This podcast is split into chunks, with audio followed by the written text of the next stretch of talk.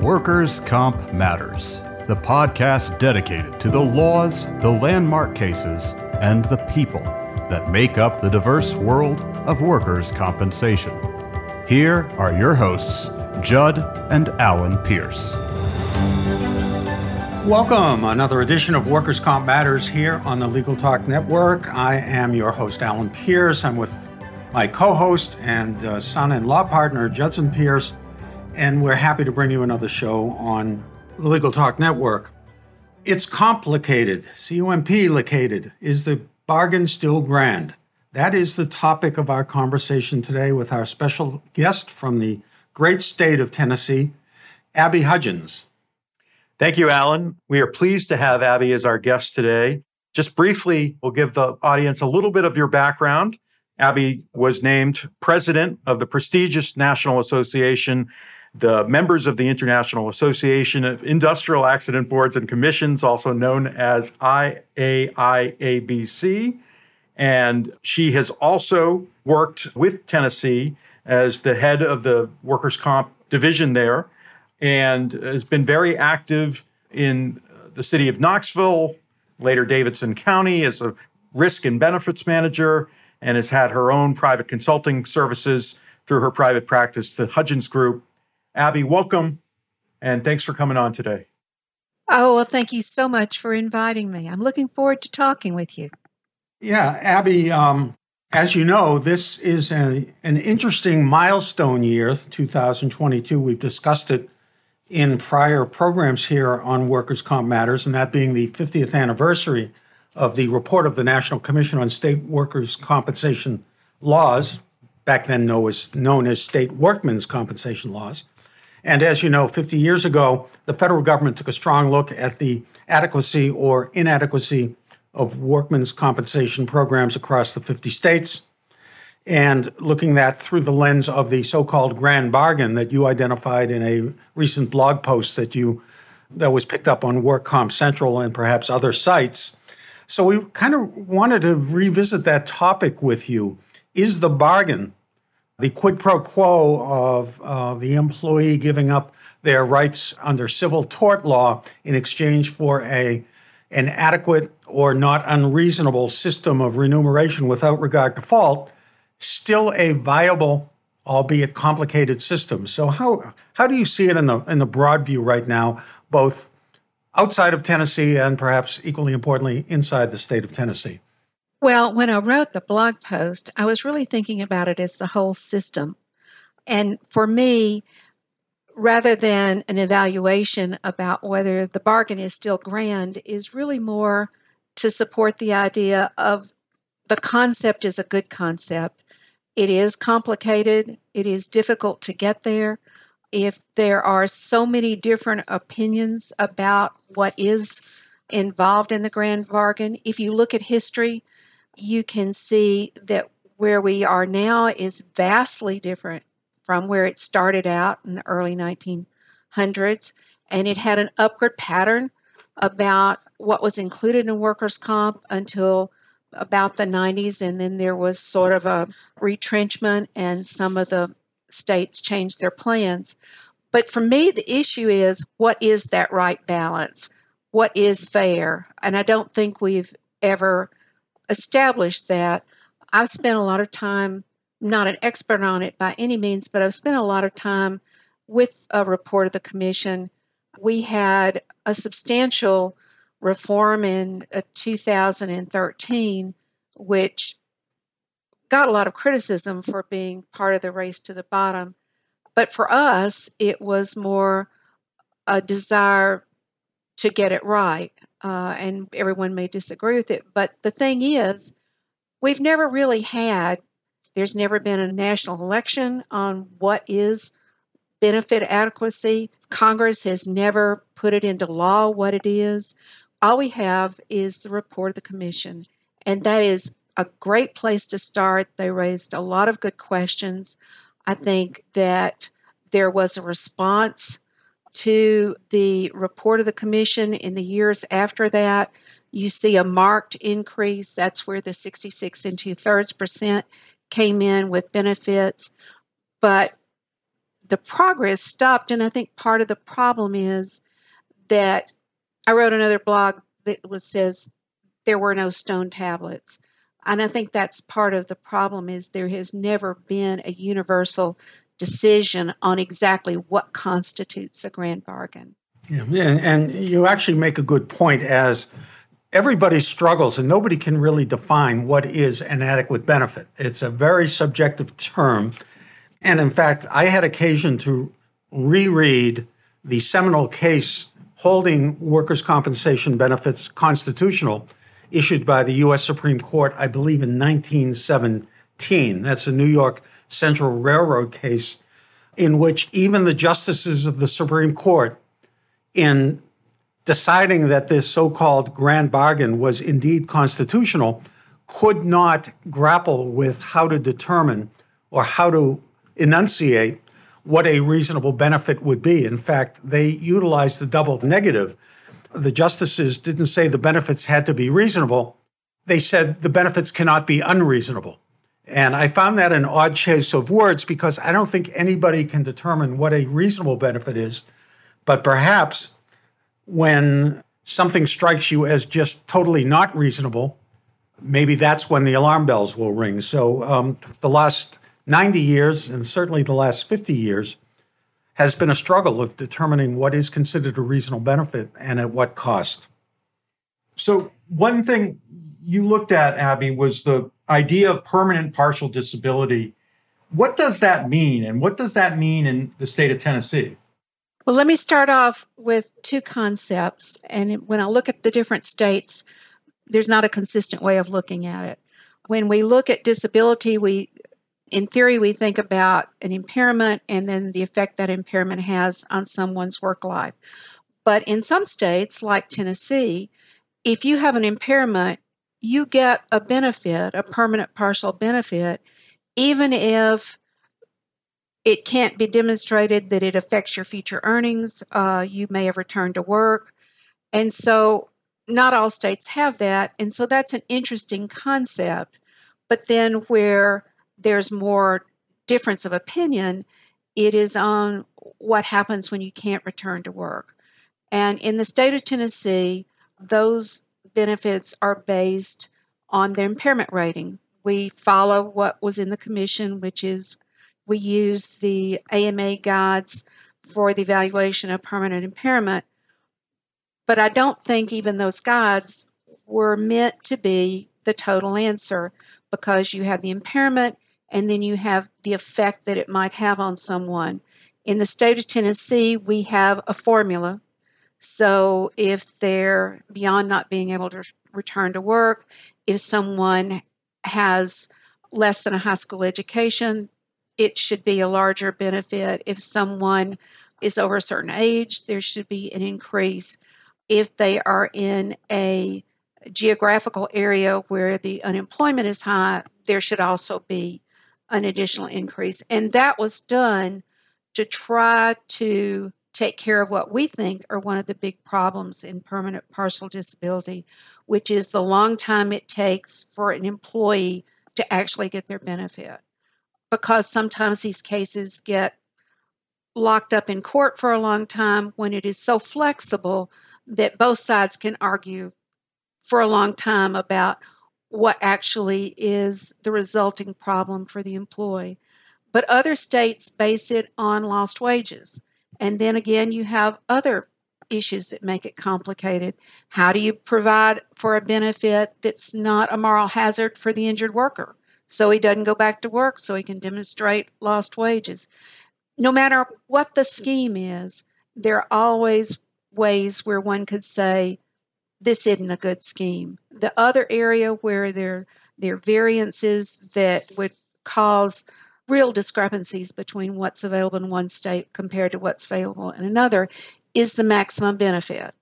One area is when they have that maximum benefit, there are some states where I think that's really much lower than it should be. In Tennessee, we key it to the average weekly wage for the state, which is what many states do. Now, the the commission suggested that eventually we could, would get to 200%. And I don't think any state's gotten there. I think there's one that's got it at 150%. But when we get to what's complicated, what is the right place? What is the right maximum? And embedded in that question is an even a more important question, which is how fair is it to have a maximum? If a person, for example, someone who's in Texas perhaps, and they are an engineer involved in drilling for petroleum, and there's a horrible accident, and they made $100,000 a year their benefit is going to be arbitrarily low compared to someone who has a lower income. So to me, there's the basic question of is that fair? Is that reasonable that someone is discriminated against because they've worked hard and have a higher wage? So, those are some of the issues for me around permanent partial disability benefits. All right, we're going to take a quick break and then we're going to try to um, answer some of these questions, or at least frame them a little better for further discussion. So, after a word from our sponsor, we'll be right back with Abby Hudgens. Mara's Case is the number one law practice management solution tailor made for workers' compensation firms. Streamline your practice with MerusCase's easy to use all in one platform. You're empowered to breeze through case and document management, workers' compensation forms, e filing, calendaring, and invoicing. Learn how MerusCase can increase your firm's efficiency today. Visit meruscase.com. That's M E R U S C A S E.com. Okay, we are back with Abby Hudgens. You know, we sort of left off talking about the broad concept of adequate benefits and how different states do them. I want to swing back to the National Commission report and maybe set the stage this way for our listeners. There are basically four types of disability or wage replacement benefits. There is temporary total, which means for a specific period of time, somebody is totally unable to work and they get two thirds or whatever the formula is of their average wage. Then there is temporary partial disability, in which there is an ability to earn a wage, but less than what the injured worker was earning before, and workers' comp fills the gap for a defined time. Then there is permanent total disability, where if somebody is so severely injured, they basically can collect total disability for either the rest of their life or the rest of their work life. But there is very little in our statutes for permanent partial disability. And the states that have permanent partial disability, the word permanent doesn't mean for the length of a person's life or work life. It's usually defined in terms of additional weeks. And the National Commission grappled with that. And I don't like to quote very much on this show, but I don't think I could say it any better than the Commission did when it came to looking at permanent partial disability. Uh, the Commission said that permanent partial benefits are so critical to the future of workers' comp that the subject warrants its highest priority. Unfortunately, the critical need for corrective action is matched by the elusiveness of the proper remedy and therefore, they punted.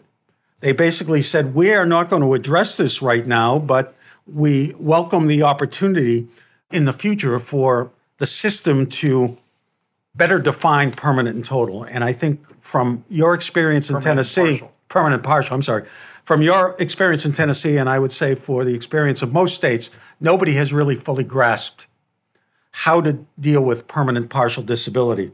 And one way is, of course, by using the AMA guides of impairment as a proxy for disability. So I know, Judd, you had a question about impairment versus disability. I'm wondering if there is indeed a difference between what the AMA guides seek to do, what we're using them for to do, and whether or not we should be looking to some other source to define what a disability is. If AMA guides are merely speaking towards impairment, isn't there a difference between impairment and disability? What are your thoughts on that, Abby? Well, I may be wrong here. I'm involved in a group, uh, editorial panel working on the AMA guides, um, the things that follow the sixth edition. If I'm remembering correctly, the AMA guides never intended for those impairment rates to be the be all and end all of uh, permanent partial disability determinations.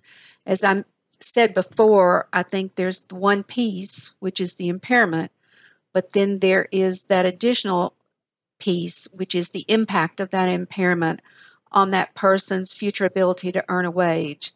That to me is where the difficulty lies because I've not seen anything that I have looked at and gone, you know, that's exactly the right way to do it. I think all the states look at it.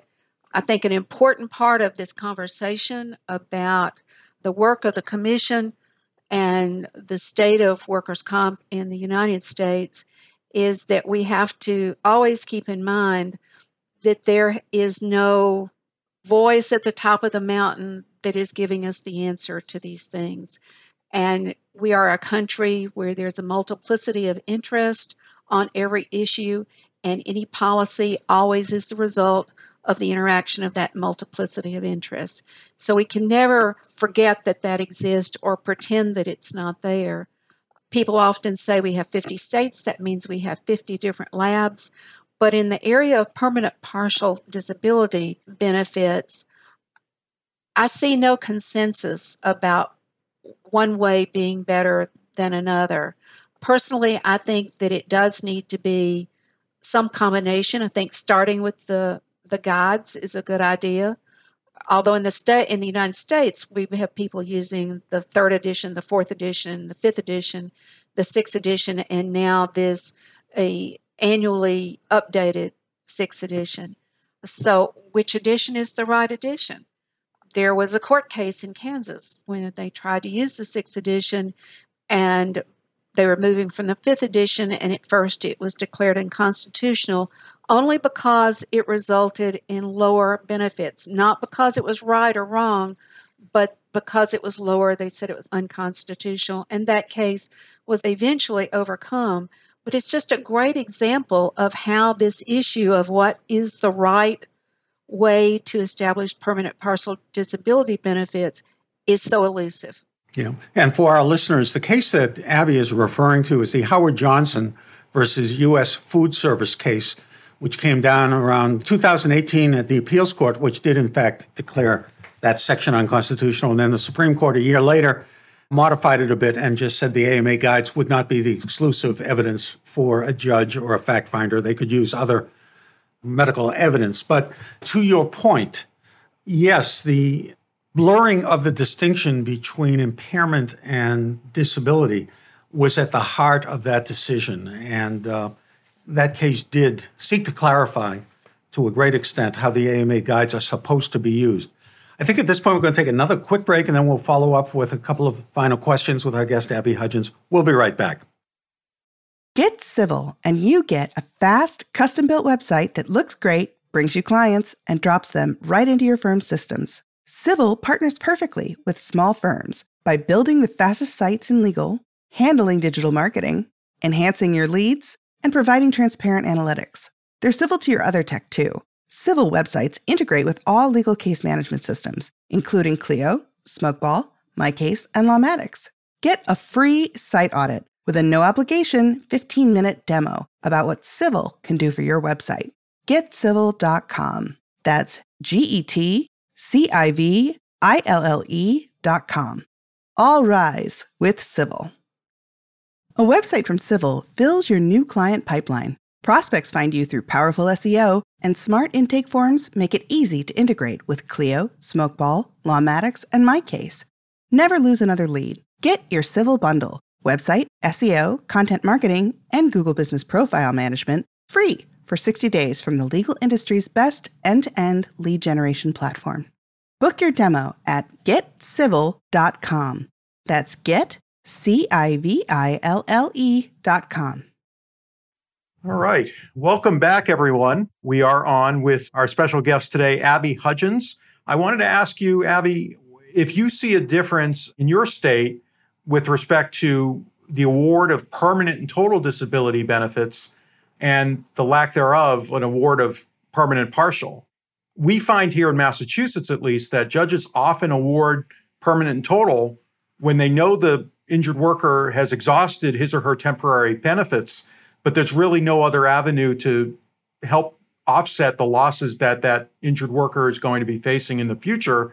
So permanent and total is the only tool left in the tool chest for the judge to award. And perhaps if there was another tool in that tool chest, such as an elongated partial award or a permanent partial, that actually might mitigate some of the cost drivers in this scenario. What have you found vis a vis that scenario? My observation in Tennessee is there's not an over reliance on permanent total. Our statute is, is pretty clear on what constitutes perm total the judges in Tennessee spend a lot of time making sure that their opinions are strictly in accordance with the law. So we do see the majority of the orders that come down are for permanent partial disability benefits. Now, that is determined by formula, and we, we sort of talked about it earlier, which in, involves the impairment rating the maximum weekly wage or the average weekly wage of the employee, whichever is different, times 450 weeks. And so that may not come to the right place at the end of the day.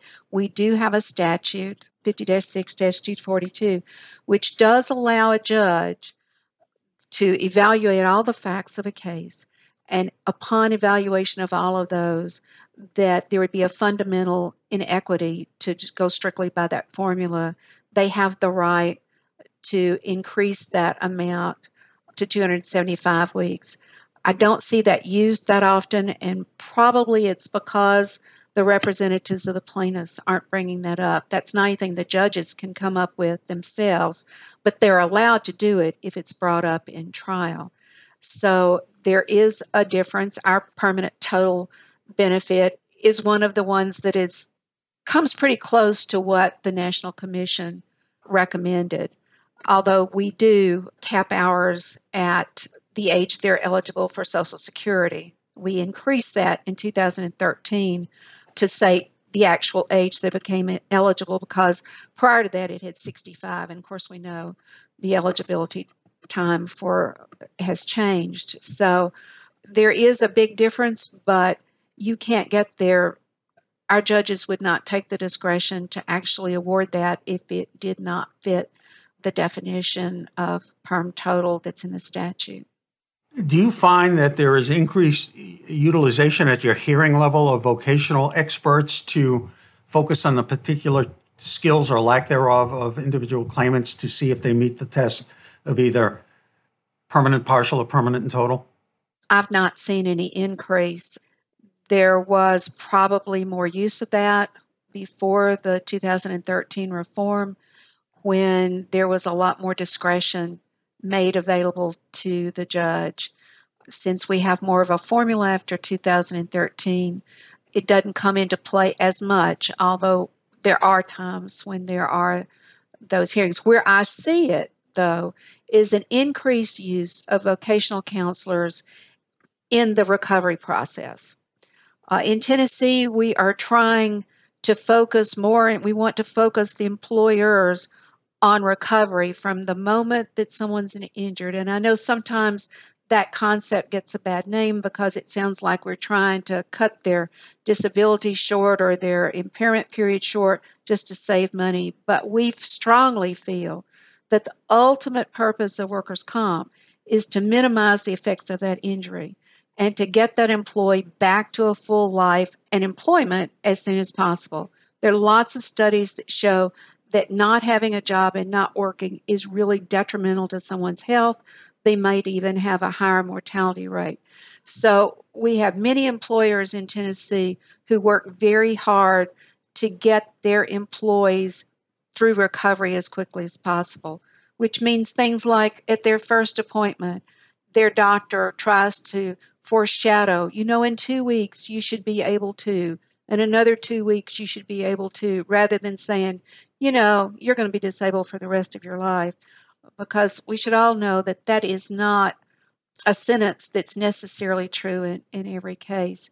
So I'm seeing more and more use of vocational experts trying to help people along. Now, in Tennessee, we also have a program where if someone's not able to return to work because they're not able to do that job, we have the potential of, uh, I wouldn't call it a benefit, it's not necessarily a scholarship, but it is a program that can pay for tuition and books and other expenses of a continued education for someone of $5,000 up to four years. And so that just reflects what our focus is, which is trying to get people to recovery as soon as possible. And one final question. Of course, Judd and I are both injured worker lawyers, and I think our predilection in that direction comes through in our programming. But I think we both realize that for the system to be viable, we not only have to focus on the adequacy of benefits, but as Professor Burton refers, we also have to focus on the affordability of those benefits because there has to be a balance between what an employer can afford to pay in premiums versus what an injured worker can expect to be paid as a result of their injury. So, my, my final question to you is what is the business climate now in terms of premiums, costs associated with workers' comp on your employer community? Are you getting closer to a balance? Did you have a crisis that prompted your 2013 reforms? And if so, have the changes that were put in place a few years ago achieved the result of keeping the system as affordable as it can be? The changes we made in 2013 have made the system more affordable. It has also made the system less time consuming, more consistent. It has developed a lot of support in the employer community and even some uh, plaintiffs' attorney who were really opposed to it at the beginning have said that the changes that were made to the processing of claims, to the adjudication of claims, they give it very high marks. Even someone who, who I used to uh, be on the opposite side of when I was back in Knoxville, wrote a very lovely letter that we included in our annual report on the effects of the reform to talk about the institution of a court of workers' compensation claims, the mediation, all the things that we've done to make the system work better have made it both better for employees and employers. So I think to your question, some of that certainly has been the case. You raise a good point about we must always keep, to me, that fragile balance in mind. The year after our legislation passed, there was a very strong effort for Tennessee to allow employers to walk, opt out of workers' comp. And that was very troubling to me. And I really tried to lend a voice to help people understand why that would not be a good idea. Interestingly enough, as employers have gotten to understand the changes that we've had in Tennessee, I've not heard anything about a desire for opt out in at least three years. So I think that speaks to how well in Tennessee we've managed to negotiate that delicate balance between the interests. Well, I'd like to thank you again for coming on our show. Uh, this was a very enlightening presentation, and your frequent blog posts at Workers' Comp Central are really interesting to read. So, Abby Hudgens, thanks again for coming on Workers' Comp Matters. Thank you so much for inviting me. And uh, for all of us, Alan, Legal Talk Network, and myself, Judd Pierce, Come back again for another edition of Workers' Comp Matters and make it a day that matters. Take care.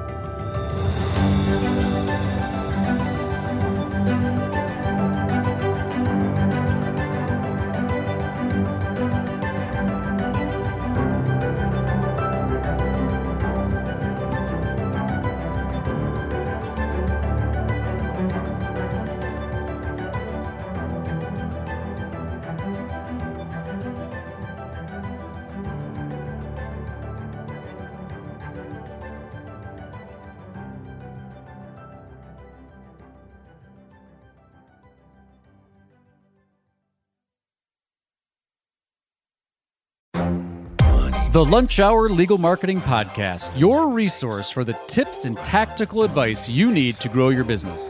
Plus, keep up with the news and commentary you crave to stay one step ahead. It's hosted by me, Gyi Tsakalakis. And me, Conrad Saam. Every other week, we break down the issues holding back your marketing strategy and talk about the changes you need to be prepared for. Check out the Lunch Hour Legal Marketing Podcast wherever you get your podcasts or on YouTube.